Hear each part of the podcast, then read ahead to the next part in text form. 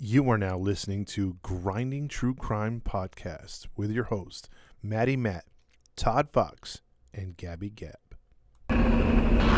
Police have identified more victims and plan on more than just the four murder charges filed today. confirm earlier reports of cannibalism. The building was a scene of ghoulish A slaughter. large kettle on the stove which held boiled body parts. Identified more victims and Killed even more. plan on more than just the four murder charges filed today. Had sex with some of his victims before he killed them, and that he was also a necrophiliac.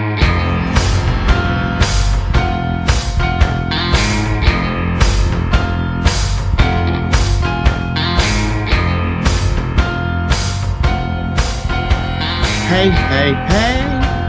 What's going on, everybody? Welcome into another episode of Grinding True Crime Podcast with your host, Maddie Matt, along with. Gabby Gab. And today, narrating will be.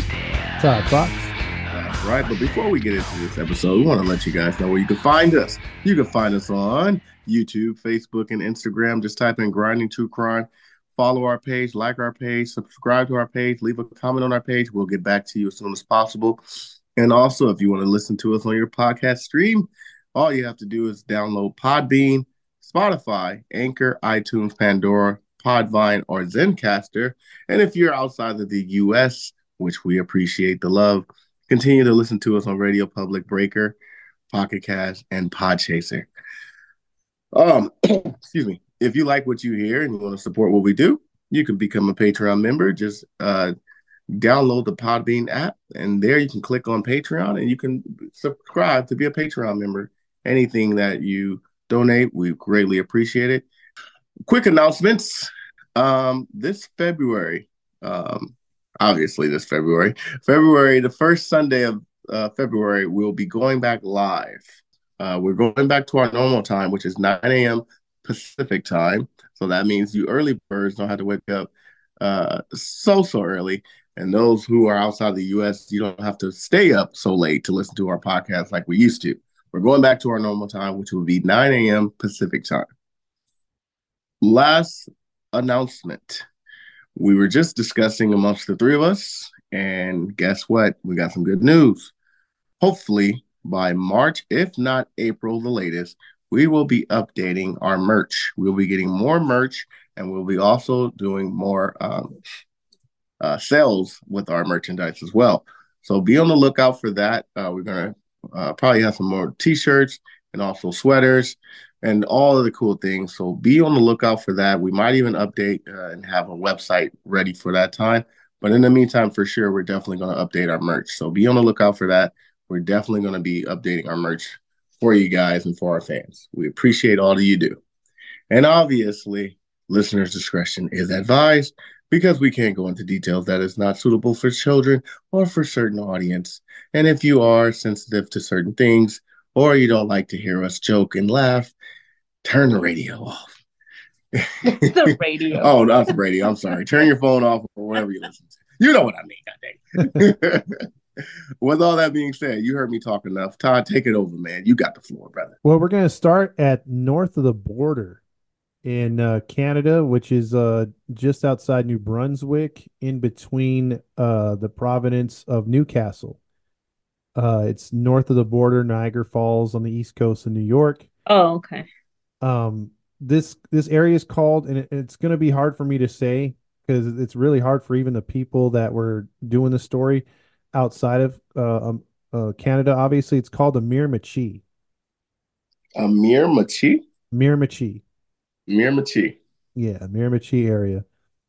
Um, it's a it's a lakefront area by Newcastle, uh, which is basically um along the coast, fisherman type town, and uh, it runs along this this river, the Miramichi River, and there's you know uh, it's it's not the most um what do you call it rich or upscale area. It's mostly uh poverty, uh low income housing, stuff like that.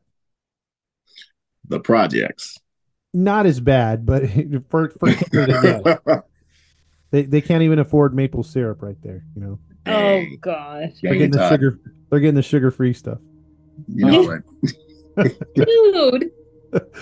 Uh, Yeah, they're not even using real hockey pucks. It's like the Now street. that's now that's bad. You know Yeah. what, man? Don't don't disrespect the hockey. so um this uh you know in the in the 1960s and 70s it was kind of bad. It's gotten better over the last oh i'd say 20 years. But our story's mostly gonna be in the 80s so get your delorean ready to go back in time. Um and we're, we're gonna start with someone born uh february 13th his birthday's coming up here pretty soon. Mhm. 1948. Uh, Allan Legere would get his start in Chatham, New Brunswick, just outside of the Miramichi River. Um, his mother in their small home would rent out rooms for workers or fishermen that were working up and down the river. Um, he would have three siblings born to his mother before him from different men who would stay at the lodge. So this gives you an idea of what his mom did as well as housing the men that would come off the river. Mm-hmm.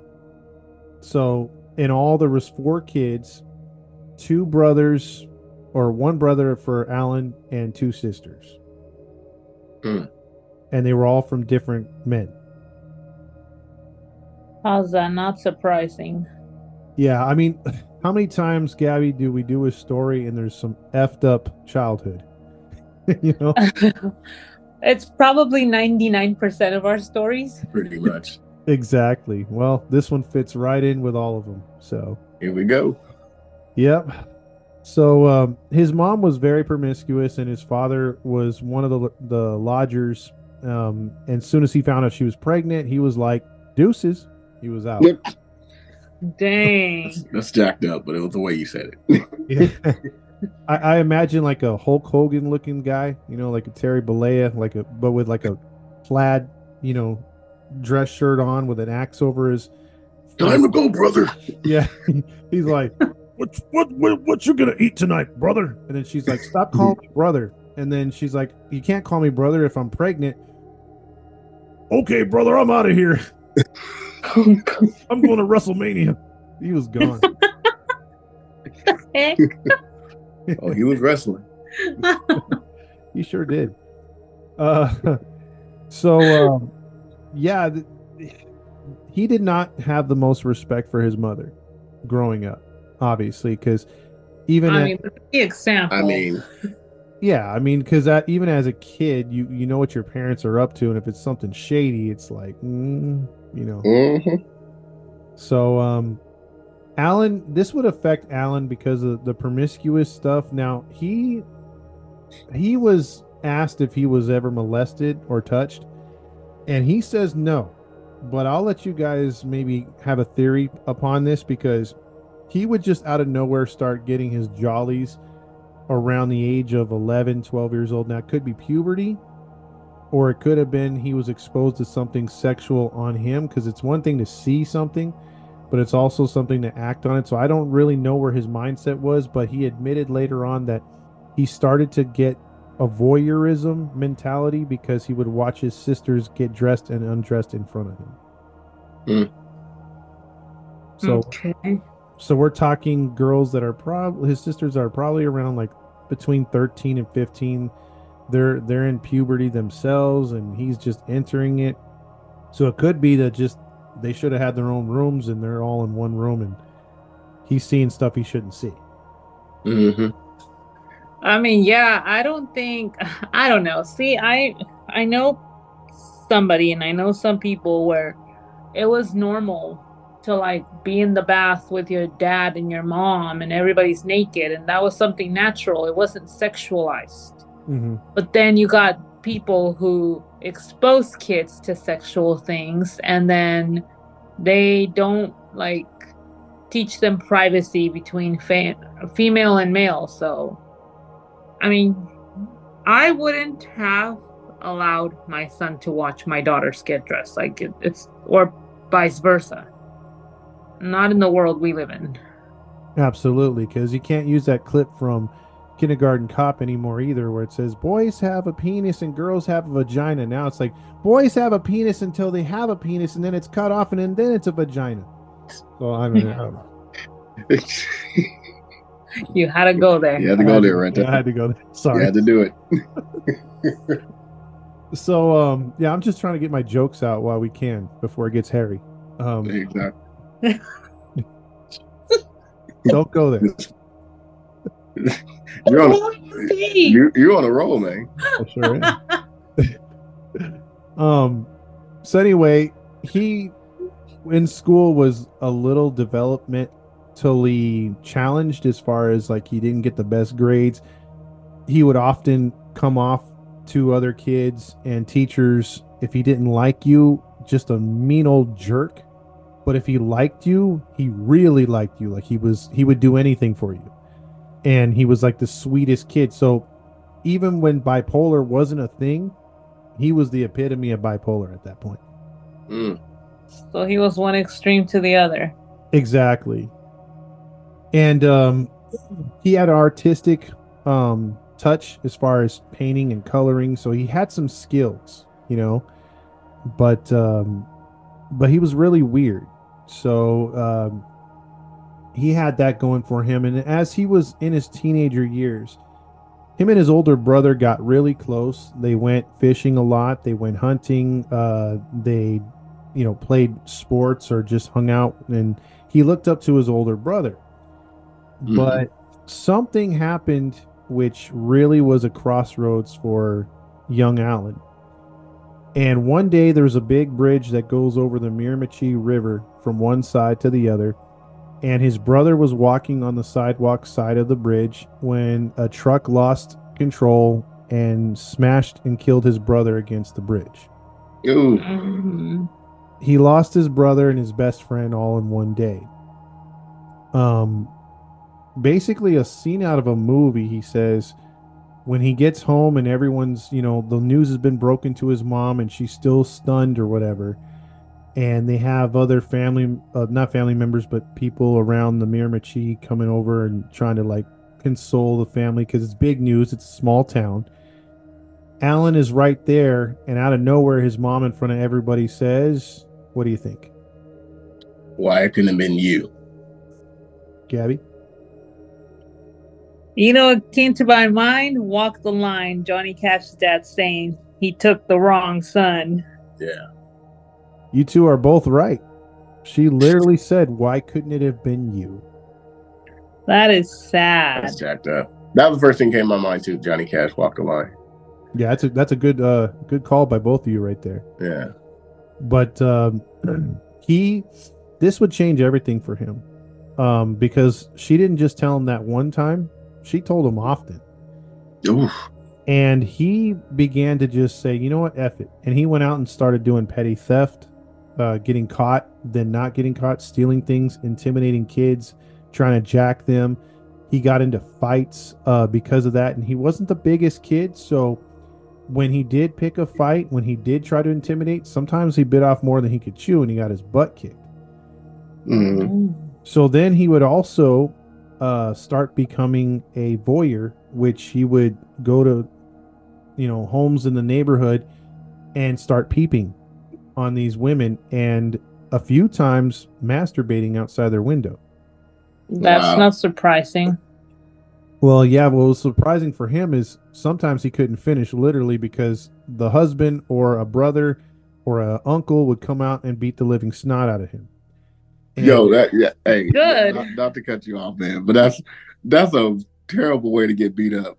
One one thing on your hand, your hand on one thing, and you can't even you I can't just even hope- finish and enjoy yourself. Like that's, that's Babe, he was being disgusting. I'm just saying. I'm just That's saying, a I'd- horrible I'd way be to get your butt whooped. Hold on, man. Let me put my thing away. I'm surprised they didn't take the thing away. I'm I'm impressed if he did that during the winter because then you know Oh, frostbite. frostbite, Ew. everything blue. oh, I mean, if he can keep it up in in the winter, I mean that that's that's that's one hell of a Hey. sex drive right there. Hey. We're not condoning what he did, though. We're not condoning what he did. It's just man, he's Superman. And he got his ass kicked, and that's good. You know, he deserved. it. Absolutely. Yes, Absolutely. absolutely. Yeah, Because everyone should respect everyone's privacy. absolutely. So, in the neighborhood, he he was now turning into the creep of the neighborhood, uh, creep of Miramichi. So he had to get out of there because he kept getting arrested, and then the RCPMD or whatever there was up there, the Royal um, Mounted, um, I think it's RMC, I forget. They have a lot of letters. Anyway, uh, the Canadian police said uh, said, "Hey, hey, don't be doing that so much, hey. You got to calm down. Stop pulling your wang out, okay?" And then they, they let him out, and uh, he's like, "Okay, screw it. I'm gonna go to Ontario and start a new life," which he did. And he was tired Okay. of he was tired of getting all these uh, into all these issues. Now he goes to Ontario, becomes a car salesman, the only legitimate job this dude ever gets Mm. and he hooks up with a woman and he gets her pregnant and they get married right away and uh Oh, I thought he was gonna be like his dad. no no no he he gets he marries this this uh this woman and has it you know has two kids and uh you know uh end the story right it's over right You you would think so. No, he, he settles down for a couple years, just enough to get planted in Ontario, have the family, get a place, but he's just busy cheating on her like you wouldn't. Wow. Wow. And she finds out, and rightfully so. What do you think happens? She divorces him, right? I'm gonna say she sticks with him. No, she divorced him. But the, What but really? But see, he's shocked. He's like, "How can you? How can you like? How can you like divorce me, eh? Like, like I only cheated like sixty-seven times, eh? 67 times. I'm just throwing a number out there. I know. But this guy was, you know, just like his father, just in and out, and but couldn't settle down, and he was shocked that she divorced him. And I think one of the triggering points is he wasn't that close to his kids, but the fact that she had control and took the kids and booted him out, that sent him down a bad, spirally conclusion of death. Couldn't come up with the right analogy. Sorry. Um, so where do you go from here? You're in Ontario. You got you don't know if anybody over there. You know, like like his friends. He's he's got any kind of friends or families all in the Miramichi. So he comes back to the Miramichi at 37 years old. So he never saw his kids again. Nope, never saw him again. Wow. Yep, never never cared to see them again either. Dang. So He didn't fight that. No, not at all. So um he got back into some petty theft and he was trying to get by again and he at this point he's almost 40 and a loser. Like he's got nothing going for him. And um he's in town and he befriended a couple by the name of John and Mary Glendinning. Uh Cool. they they owned a shop above their apartment. So I don't know if you guys can picture like one of those places downtown like in a small town or city and it's like, like got a shop and then a, like a a living quarters or apartment. Mm-hmm. It's one of those. Mm-hmm. So he needed a job, and as he befriended them, they felt sorry for him. And since none of their kids live close, they were out of state now, um, or out of the country even. Um, he would do oddball jobs for them, uh, clean up around the store. Uh, he did things, uh, got real close to the two. They started treating him like a son, you know. And he was feeling kind of comfortable with them, and they were feeling comfortable with him. Um, so or with them and then him. And so John did not trust Banks, the the husband, and he kept all his money in a safe in their apartment above their shop. Mm. So you can kind of guess where this is going. I don't like it so far. Yep. So Allan, not with a real steady job, just like you know, doing oddball stuff, helping them out, whatnot, working here and there. decided that it's going to be his next opportunity. So John, uh, being 66 year old, was not in shape uh, all that much at that point in his life, uh, and Allan Legere being over six feet at this point and a little bit bulky now because his time in the pen he had been doing a lot of weightlifting. Mm. Um, his plan was to enlist the help of two people to help him take the safe physically from the house to a safe place and then break into it.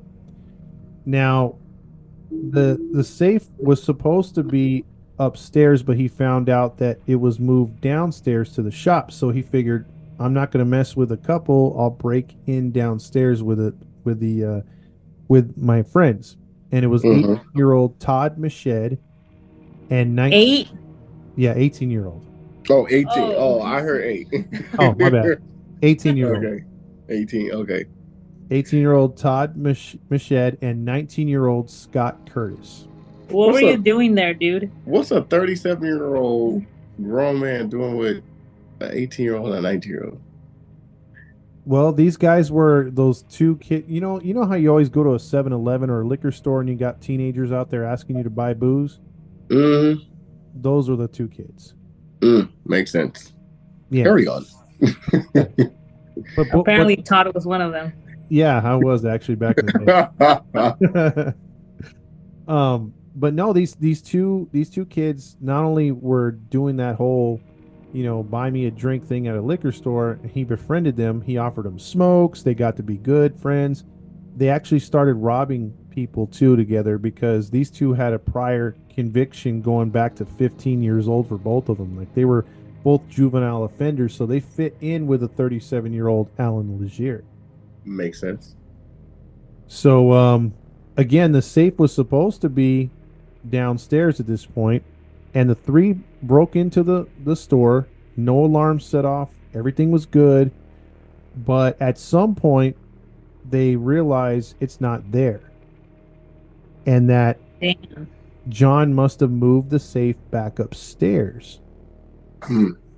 So, not wanting to give in, the two boys, Todd and Curtis, told him, "Hey, man, let's just steal whatever's in the cash register, steal a few things from the store, and let's get out of here." Allan was like, "No, I know there's a thousands of dollars in there, or whatever they call the Canadian currency, and we're gonna go through with this." And so they figured they'd sneak upstairs. The couple would be asleep. hmm But unfortunately, both were watching TV at the time. Mm. They broke. And none of them were covered. say again. Like they weren't covered. The the guys stealing were not covered. They didn't have no ski mask or anything. No, they did not. They walked in. Nope. So basically, if they were seen, they were going to be identified because it's a small town. So, you know what happened next. Mm. Um, the trio ambushed John right away, and they started beating him up and asking for the whereabouts of the safe. But he, in their haste to beat him up, they knocked him out. Mm. So he's bleeding out on the floor in a bad way. Mary, before she could scream, her, you know, her, um, they covered her mouth. They started beating her. And unfortunately, it doesn't say which one, but, or how many of them did, but she was sexually assaulted. Oh. And she She's was, an older woman. she's in her 60s. Wow. She was beaten with a phone and with a uh, le- uh, leg to a chair. And uh, her husband passed away from the beating as he was tortured for the safe, which they never got. Wow. Um, they then decided to set the apartment on fire. And as they did, though, they left across the street. Someone saw them and they called the fire department. And they got there as you know quickly to put out the fire. And fortunately, Mary was still alive. oh wow. She had she had just completely passed out, and they thought she was dead. Uh, they rescued firefighters rescued her before the flames got to her, and she wound up surviving and was able to positively identify all three. Oh wow. Yeah. And so um the what happened is they gave the the 18 year old 10 years in prison. They gave uh what is it uh, Curtis 18 years and they gave uh our boy Allan 25 years to life. Mm. So I'm guessing this is not the end of the story, though. ding ding ding. Yes. Cuz this was this was in 1986. And um if you know Canadian law, they don't put anybody to death, number 1. And number 2 when they say, "Hey, you're going you're going to never see the light of day. You're going to jail for for life." And then you're like I sound like a Canadian Mexican, huh? You do Uh, sound like a Canadian Mexican, I go. or Hispanic. I was There you go. Mexican, No, Mexican would be right because of the accent. Oh, He sounds totally Indio. I'm just going to give up on that already. Sorry. Tried. hey, hey, hey, hey. but uh but no he um 25 years to life is literally the limit that you, you can't go any higher than 25 years Why? Canada for you. that that's just canada that means life to them That's like you're just encouraging people to do stupid things. But actually, Canada is pretty safe. Really? that we know of That we know of. Yeah. That, so um we uh we're gonna fast forward here and we're only gonna fast forward three years till 1989 Oh gosh. and we we have a date may 3rd 1989 wow. I was three years old. yep I was, yeah, I was born. i was Oh, boy. nine um Dang. yeah. so um May 3rd, 1989 to be exact. Um it's just a couple years after Allan was uh, being quiet to himself as a model prisoner. He was just reading books, working out, getting bigger and bulkier. Allan began to cl- uh, complain of a pretty bad ear infection. Mhm. Uh, so what had happened was this wasn't a random ear infection because of cold in Canada prisons. It was because he would take a paper clip randomly in the library and start poking at his eardrum. And oh he- wow. he would take dirt from outside, start rubbing it into the wound in his ear. He would even, he would even take his own piss and start like leaking it into his ear through some I don't know cup or whatever. He was trying to get it as infected as possible. So Wow. it started getting pussy. His ear was blowing up. He couldn't hear. He was in a lot of pain.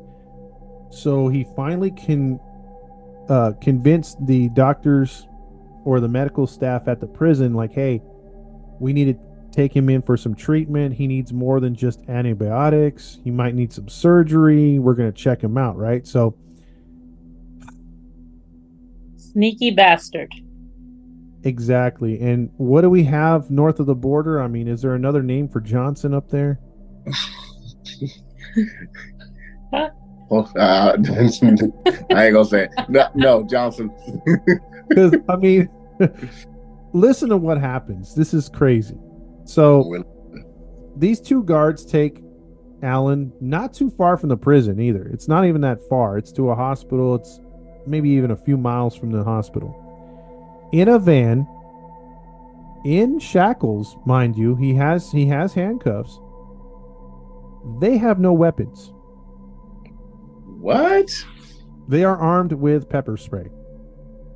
Hey, that can do some damage. This is a murder. this is a murderer right here, man. You should have seen his face when he said that. They- He couldn't keep a straight face, could he? No. hey man, I've been pepper sprayed before, man. It didn't take me out, but it, it hurt. Well, yeah, I mean, but but a guy like this, and you got determination. I mean, we've seen it before. I mean, pepper spray doesn't. It Oh even- yeah, pepper spray. Yeah, if you're if you're determined or you're you on something, yeah, pepper spray ain't nothing. Oh yeah. And see, Allan had been working on this plan for quite some time, as you'll find out here. Mm. Is because the Johnsons are like, hey, he's in shackles. We don't even need guns. Like, yep, we just got this pepper spray right here. This should do it. They were- fine. So they take him uh, to this place, and he says, uh, um, "Hey man, I, I got to use the restroom, mate." And so they said, "Okay." So they t- he goes, "I can't hold my wang if if you got my hands in, in the shackles, eh?" And so they take the shackles off of his feet, but they still like they put his handcuffs over his stomach. You know how they have him behind his back? Mm-hmm. they put him back on in front of his in front of his stomach so he could hold his wang. Now, here's the thing. I don't know how he did this.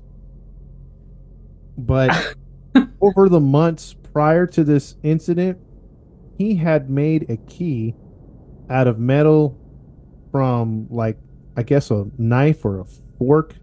You know, I didn't know they were still giving you know it was something from the prison he shaved down and he had tested it and it had worked on handcuffs. He made a homemade key. Look at this MacGyver. Yeah, and that's not even half of it. So he shoved that homemade key up his arse. Ooh. And that's not the only thing. So back then, before flat screen TVs, young kids, there was these TVs that you needed antennas because there was no cable in certain areas. Antennas. antennas. With the aluminum foil on it. and they would extend. They would start real small, and you'd have to extend them like rabbit. Mhm. Mm-hmm. So he broke one of those off of the, the prison TV Mm. without, without being noticed, and he proceeded to push it down to where it got as small as it could, maybe about a good six inches, and well, that went right up his arse as well. Mm. Oh, he took all six inches. Oh, he took six inches. All right. He took it like a champ. Yo. All of it. So um, he put it up his backside, and so when he went to go use a restroom, he was able to, I don't know, dig or however it was, but he got the antenna and the key out of his butt, and he was able to unloose his shackles on his hands. He pulled out the TV antenna to use it as a weapon. Ugh. Oh. Stinky and everything. yeah. so, picture this: two. I don't want to. I'm gonna make you picture it. Damn it! yeah, let's do it. So, picture two Johnsons outside of a bathroom door, waiting with pepper spray and probably reading the newspaper about the hockey scores. Mhm. And all of a sudden, the door flies open. Allan's in a fit of rage. He's still in his blue or orange jumpsuit, waving an antenna that smells like you know what. Mm. And they they start to pepper spray him. And again, he's a big dude at this time. It doesn't even affect him. He, he hits the the cops with the antenna. Oh, if you hit somebody with that metal antenna, that's gonna hurt. You know, it's at least gonna whip you. You know. He's- they're all ow! Ooh, that smells. Ow! Oh God! and that ain't maple syrup on that thing. Oh God, no. Oh. So uh yeah, he um he beat him and they tried to chase, but he shut the door, he threw objects like in a movie, and he jumped into a woman's car and held well held her at uh antenna point, I guess. Threatened her. Oh, At And- stinky antenna point. she's like, ugh. Yeah, she's like, Where do you want me to drive? Just uh, hurry up, I want to get there. You know. they took off. And um But first, of all, man, them antennas weren't that thick. They were the nice size, but they, he he beat two. I don't get how that's a weapon. he honestly. beat two officers with that antenna. I get the smell, but really, I'm, look, I'm just telling you what happened, man. I mean, this is Really? I don't know if he had some superpowers on that or I, but it- whatever worked, it, it did, and it got him It away. must have rarely stank. Dang. So these officers had no way to fire back at him, take him down, nothing. And uh, they were, I don't know if they were Fired. gentlemen, but yeah, they should have been after that. Um, but as he had the woman drive for a couple miles, he told her to pull over and that he wouldn't mess up her car. That he would just, hey, I'm gonna, I'm gonna uh, ditch your car. I won't hurt you. I won't hurt the car. And he held up his promise. He dropped her off. He took her car to another gas station before leaving the car and the keys in the car safely. Um, Well, what a gentleman. yeah, he would at that point. uh, he goes into the woods and he finds a a home or sleeps overnight as the cops are looking for him. And he breaks into a home on May 10th and he steals some family's belongings that they're not there and he takes their car and he takes off. Um so they're looking for the other car but he has now another car he so he's been going back and forth. And uh So they're nowhere near catching this guy. No, they're they're nowhere near at all. And um, at this point, his mindset is everyone has screwed me over. Everyone thinks I'm a joke. Um, I'm going to show them. So Oh, here's where his rampage starts. Mm. May 29th, 19 days later, Annie Phelan and her sister in law, uh, Nina Phelan, uh, were lived above the same kind of like store as the other couple. They, Mhm. they had a convenience store on the bottom and they lived upstairs.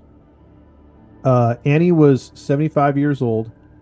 Her sister in law was 61. Um, and they lived together because Nina, um, uh, Annie's sister in law, was married to Annie's uh, brother who passed away, and the two just took care of each other in the store together. They, they ran the store. Annie had been a fixture in that neighborhood of the Miramichi for 50 years, owning that store since she was 25. Mm. So everybody knew her. Uh, the police, um, the police would find out about it because Allan would break into the home, um, of the import of the apartment, and where he would encounter Annie, and he forced himself upon her, raping her, and beating her to, beating her to death before Nina would come into her room because she was hearing noises, and Nina would then get the same treatment from Allan. Wow. So he raped a 75 year old woman. Yeah, Okay, then now we know he was the one who raped the other lady. yep.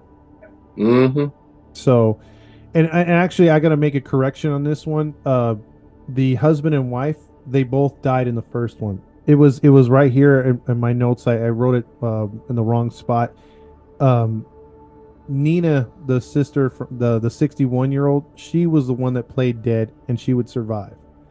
So the, Oh, the husband and wife died in the first one. I apologize. I got that. oh, so Then how were they caught? how? Because of the Because of neighbor? the neighbor, right? Yeah, the neighbor caught. Yeah, the neighbor. The neighbor uh, identified him. So I'm sorry about that. But but this one, they uh, he set the place on fire again, and this time the, this this is where the firefighters came back and they were able to save uh, Annie's life. So she Hmm. made it out. But she's but she survived with uh, pretty good burns because he set her mattress on fire, and she had to play dead while the mattress was on fire around her and touching her. Oh, Ah. no. So she had to literally wait for him to leave the room and leave the apartment for her to roll off the the the bed, start rolling towards or crawling towards the living room to where she knocked down a phone and was able to call 911 and before the fire got to the living room they found her and took her out so it wasn't the again i apologize i was going too fast in the story um, the husband and wife did die in the beginning but the sister-in-law survived in this one It happens, Todd. Don't let it happen again. No, I'm. I'm sorry, see? yeah, see. i didn't mean to do it all right My bad. Oh man. Okay. So dang, just imagine playing dead while, While you're while you're burning. burning. That's intense right there. That's intense. Yeah. I don't know if I could do it. How could you control that? oh yeah. I mean, that's I, I'd be screaming like a girl. I mean, Oh, it, for real. she got more uh, hard than me. I'd have been running, screaming. Oh, absolutely. I mean, just the, the the burning sensation when you like literally touch yourself on the on the stove, like I did the other day. hmm And Oh. it's like, oops, you know, but but then it freaking hurts and it bothers you all day. I can't imagine these people that suffer, you know, sixty percent burns over their body. Like how painful that's got to be. Damn. Mm. If I burn my hand on the stove, I put some butter on it. You know, Look, I'm gonna tell you something. I went through an experience when I was a kid. I was seven or eight, and I didn't burn with fire. It was boiling hot soup on my back. Oh, And that thing just dissolved my skin off. It was the most horrific thing I've ever been through. Mm. So I cannot imagine like literal fire roasting you. Ugh. Yeah, that that's she's brave. I'll give her credit for that. one. Yeah, that's dang. That is some self control oh, that is. Survive. That is. so, I ran out the door screaming to the street, my parents had to go bring me back. oh, and I bet you didn't stop screaming for a while either. I mean, damn. It was horrific. Yep. Yep. So, you know, at this point, firefighters, police get there. They're, you know, they're, saving Nina.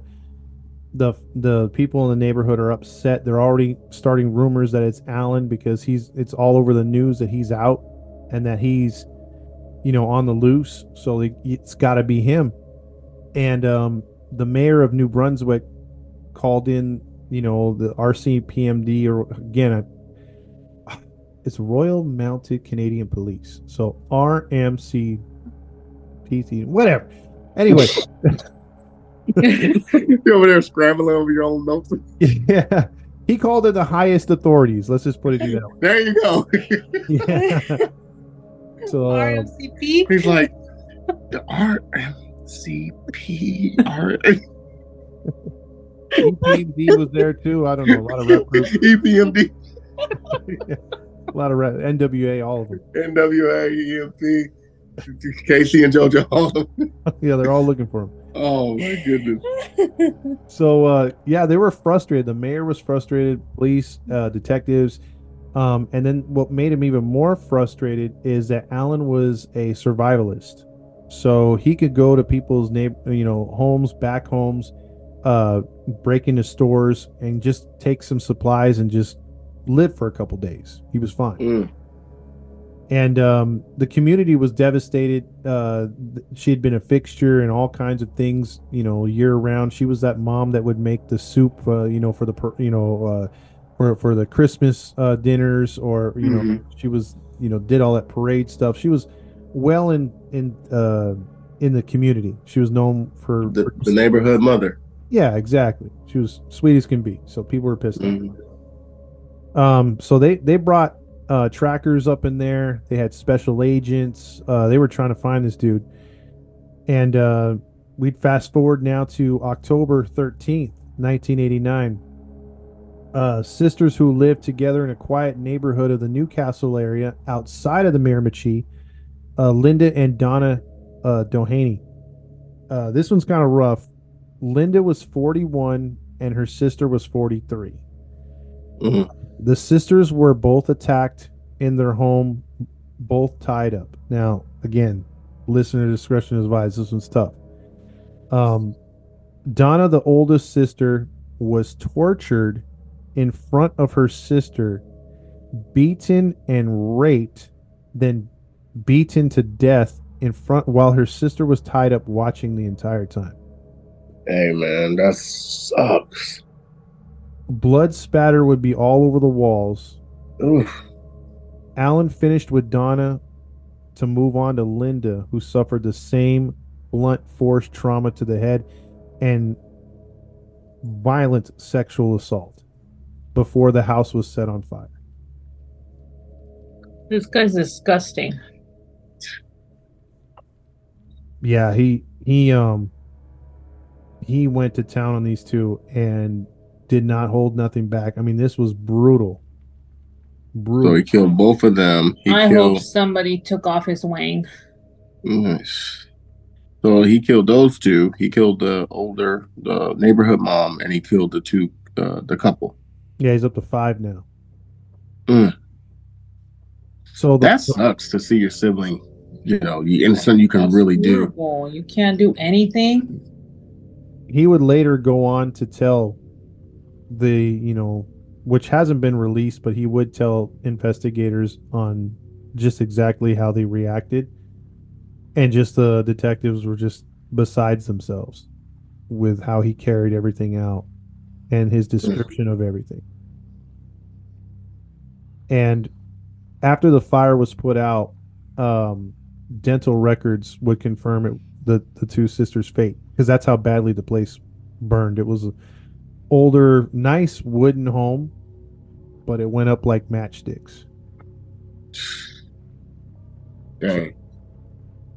yeah and because of the incompetence of the police and or those jail guards whatever you want to call them you know now these people had you know three people and a fourth victim suffered because of this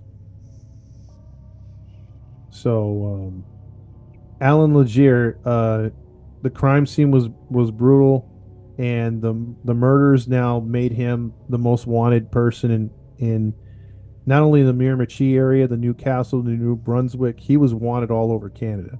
Like they brought in a special another special task force. Um, this it got so bad in the New Brunswick, New Newcastle, and Miramichi areas up and down that river that they actually canceled Halloween. Dang. the mayors of those towns and providences all got together with law enforcement and said that he could come out of the woods dressed as Jason or another fictional character and walk among us and kill somebody.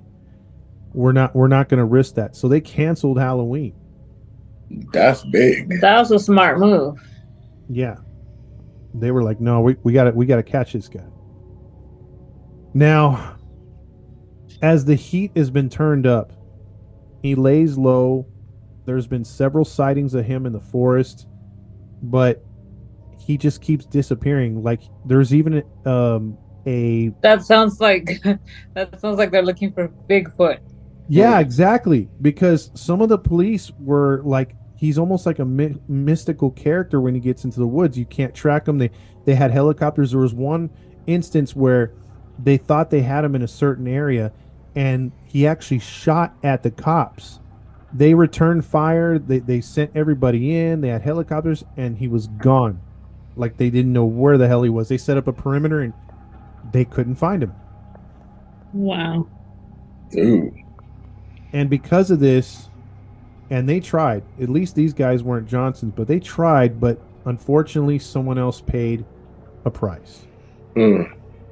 So we have another date, and that is November 16th, 1989. Jeez, how long he's still out there? Still out there, yep. It's Father James Smith.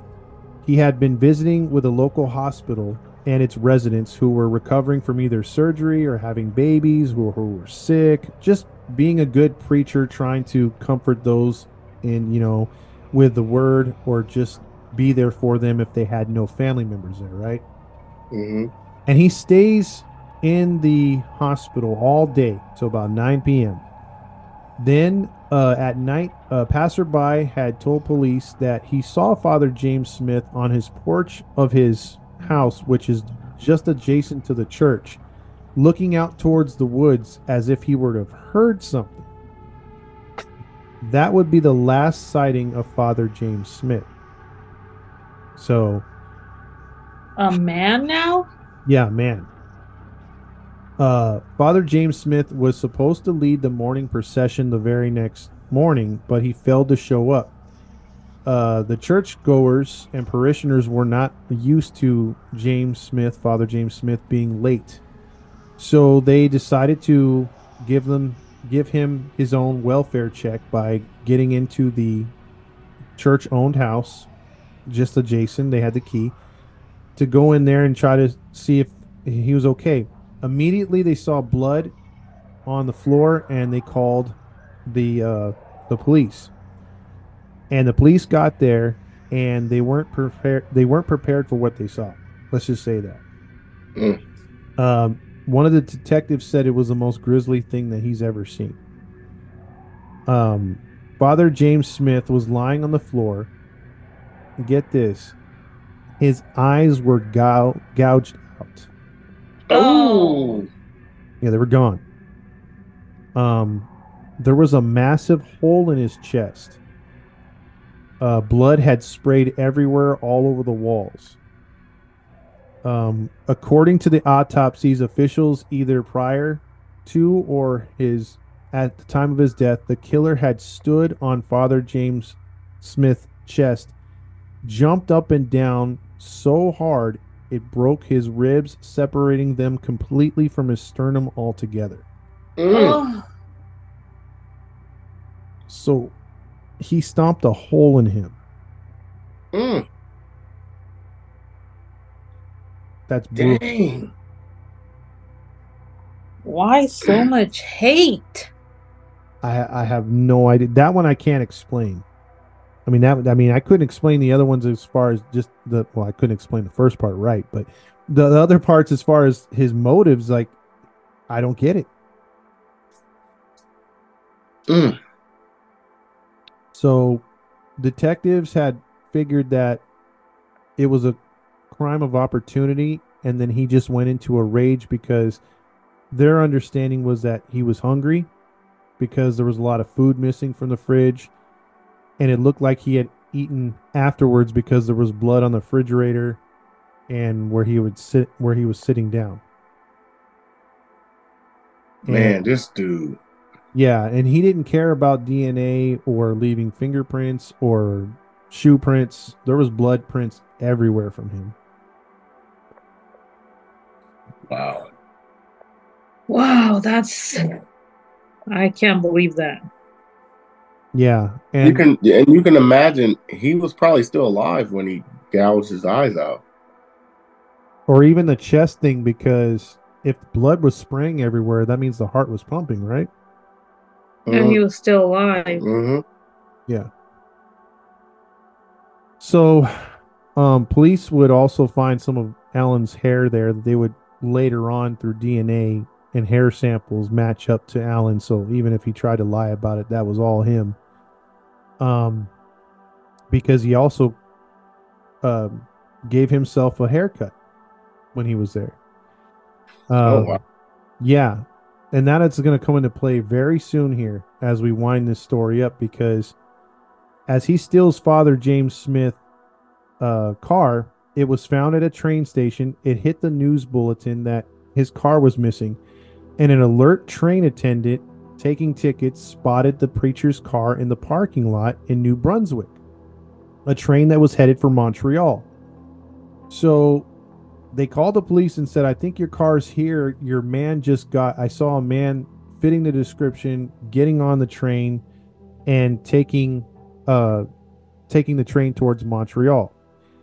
And, um, as he went to go to Montreal on the train, the police department was notified in Montreal. Uh, they they were like, "All right, man, we we we got this guy. You know, we're looking for a guy with a, a big ponytail and a beard, and uh, so so let's let's find him." And, and they have the they have the uh, the ticket, so they know where he's sitting on the train. So when the you think the story's over because the train makes it into Montreal, right? hmm and the police are there and they're looking for Allan. They know he has a tattoo. And here's the problem He's not on the train. he's on the train. They get the right guy. They take him off the train, but he has no beard, he has no ponytail. And when they say, "Hey, can you um you have an eagle tattoo on your uh on your right arm?" and he rolls up the sleeve of his long sleeve shirt, and there's no tattoo. What? So the police are like, "All right, eh, you can go," and they keep searching the train. They think they just got the wrong guy, right? Mm-hmm. The Johnson struck again. Mm, mm, mm. They Wait, didn't- so why didn't he have a tattoo? because the details that the other Johnson gave him was it was supposed to be on his left arm. Oh my god. Had he rolled up his sleeve, they would have saw the eagle tattoo, and that was clearly him with a face shaved and the ponytail gone. That was him. So Idiots. they let him go. I would have still checked his other arm. Yeah, and then and then one of them, like one of the police officers, said, "Hey, you know, uh, did you check his left arm?" They're all, "I thought it was his right," and they were like, "That could have been him, stupid." Oh no! So um, Allan got away. Wow. Yeah, and uh, Ay, ay, ay. but where he made a mistake is, is that he hijacked a taxi cab, and he then got out of the taxi cab. When he went a little further, he was trying to head west, and he gets into a car, um, or he points a gun at, at someone trying to rob them. It's an off-duty police officer. Mm, So she let she plays as innocent as she can. He he uh, lets lets her steal her car, and they take off. And then or she ta- he takes off with her car. She calls it in and says it's Allan Legere. I know it's him. And so now you got all the police going his way, and he finds out that they're looking for him again. That they're on to him. He hijacks a truck with a guy in it, but the police have a roadblock. They stop him. They're pointing guns, and he's too chicken to take on the cops and he gives up in a standoff. Mm. So he's he's finally stopped. He goes to jail. You know, he's he's he's uh you know caught with no incident. He goes to jail. He gets nine years for kidnapping charges and the fleeing and escaping of the prison. Uh, he gets another nine years for that. So it's nine years on the run for that. Nine years for the the um, again these are light sentences for the for the stuff that he's done. I agree. Yeah. And then he, uh, for the first time, and this is Canadian history, that DNA would convict a suspect because they got him convicted on the on the other murders through DNA charges Mm. and through the hairs. So, how long do you think he gets? I'm going to go the 25 years, eh? I'm gonna think more. I'm hoping this time he got life. He probably might have even got death, eh? no, no death. Uh, but fortunately, um, they gave him 25 years in 1991. So you would do the math right there, and you'd say, "Wow!" So he'd probably be paroled in 2016. No. Um, fortunately, uh, whether they did, you know, they bribed the hockey officials that rule the the criminal justice system. Um, somehow, some way, he's literally serving life up there. He's 74 years old, going to be 75 in Edmonton, Alberta's maximum security prison. He's never going to see the light of day. They twisted the rules somehow because he is a monster and he's tried to to say that he's um mentally unstable. He should go to a mental facility, but they've turned that down. They found loopholes and they're running his his uh sentence concurrently. He's not due to get out till he's or parole for till he's 99 years old. So he's effectively going to die in prison. Good. Mm. So that's one time the Canadian justice system got it right. But it, look look what kind of damage that dude did. But look at the damage. I mean, they did. would have got it right the first time had Exactly. he never been released. or never uh, got away. Oh, never, yeah. But that's the story of Allan Legere. He was called the monster of Miramichi. Those you two. know what my punishment would have been. Oh yeah, yeah, for sure. Taking out innocent people like that, burning them and stomping on people like they're freaking trampoline. No, I'm good. You gotta go Now, I would have burned them all right, but I would have started with the wang slowly. off with his wang. Off with his wang, but with fire. Would it would it have been in like a blowtorch, like a slow, like Oh, absolutely. Oh, why did I I would enjoy that. I would have been like, just kill me. I'll be like, here you go, mother effer. This is what you get. This is what you put people through. See, I think I think Gabby would sound un, uh, inappropriate at first, but dishing out the pain at because she'd be like, "Whip that thing out," and then it's like, "Burn, baby, burn." now whip it. And that's what Allan told those police officers, those Johnsons, when he was whipping them. Now whip it, whip it good. Now whip it good. Taylor Shay. That's it. All started with a freaking broken antenna and his goddamn MacGyver keys Yep. and some stinky poopy. The goddamn. Because you know it stank. Uh, yeah, I'm sure it did. He crapped the mess out of that. Probably cut his butt up. You know, That there's antenna was that There's antenna the- was sharp when we had to break that much. exactly. You know, there's some prisoners up in the uh, the clubhouse or wherever they watch the TV. They're all they're all hitting the side of the box of the TV. They're all, "Damn, this TV's working like ass." And then Allan's like, "If you only knew." If only you knew, man. If only you know. It definitely does. Well, I'm glad this bastard is locked up for life, but I'm still. I'm always gonna be mad at how they pay for their crimes.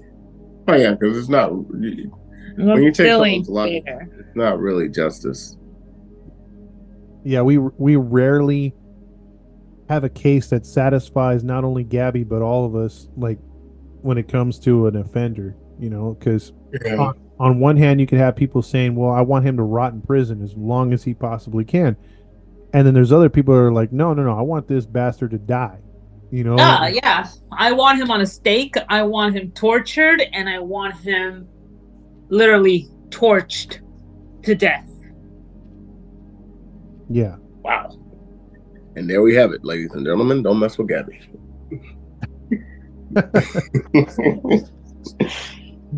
oh man well that's it i mean if you guys got any final comments but um the only thing i'm going to say about it is again i, I feel for the victims because Absolutely. man They're that's just living their life, taking care of each other, and uh, Especially, yeah. I mean, this to be tortured can say- like those two sisters, be handcuffed, and seeing one of your siblings being killed and raped in, in front of you, and you really nothing you can do. Ah, the agony, you know. And then the preacher, you know, he's just trying to be a good person, and for him to be tortured like that, like, yeah, that's sick, dude. All of them, all the victims. yeah most people Oh. paid so man Screw you, Allan. Yep, stupid Allan Legere still alive, man. Can you believe it? I believe I, believe it. hope he's deaf from his stupid ear. I know, right? I wonder what happened to his ear. Yeah, I wonder. It, the no- it doesn't say. I mean, I, I wouldn't want to. If he got when he got rearrested, I wouldn't fix anything on him, dude. No matter oh, what. Oh no, I can care less if he was bleeding from his nose. All right, put some tissue on it. You- Yep. you- Go away. So, Yep. uh, well, thank you, Todd, for breaking down that story for us, sir. And uh, I think we're gonna come to a close. So this has been the Grinding True Crime podcast, and we hope you enjoyed it. But before we leave, quick reminder of where you can find us. You can find us on YouTube, Facebook, Instagram. Just type in Grinding True Crime. You can listen to us if you're from the U.S on Podbean, Spotify, Anchor, iTunes, Pandora, Podvine, and Zencastr. And for those outside of the U.S., you can continue to listen to us on Radio Public, Pocket Cast, Breaker, and Podchaser. This has been another episode of the Grinding True Crime Podcast with the hosts Maddie Matt, along with Gabby Gab and Todd Fox. And we are out of here. Toodles. Peace. You all come back to the Miramichi, you hear and see, brother.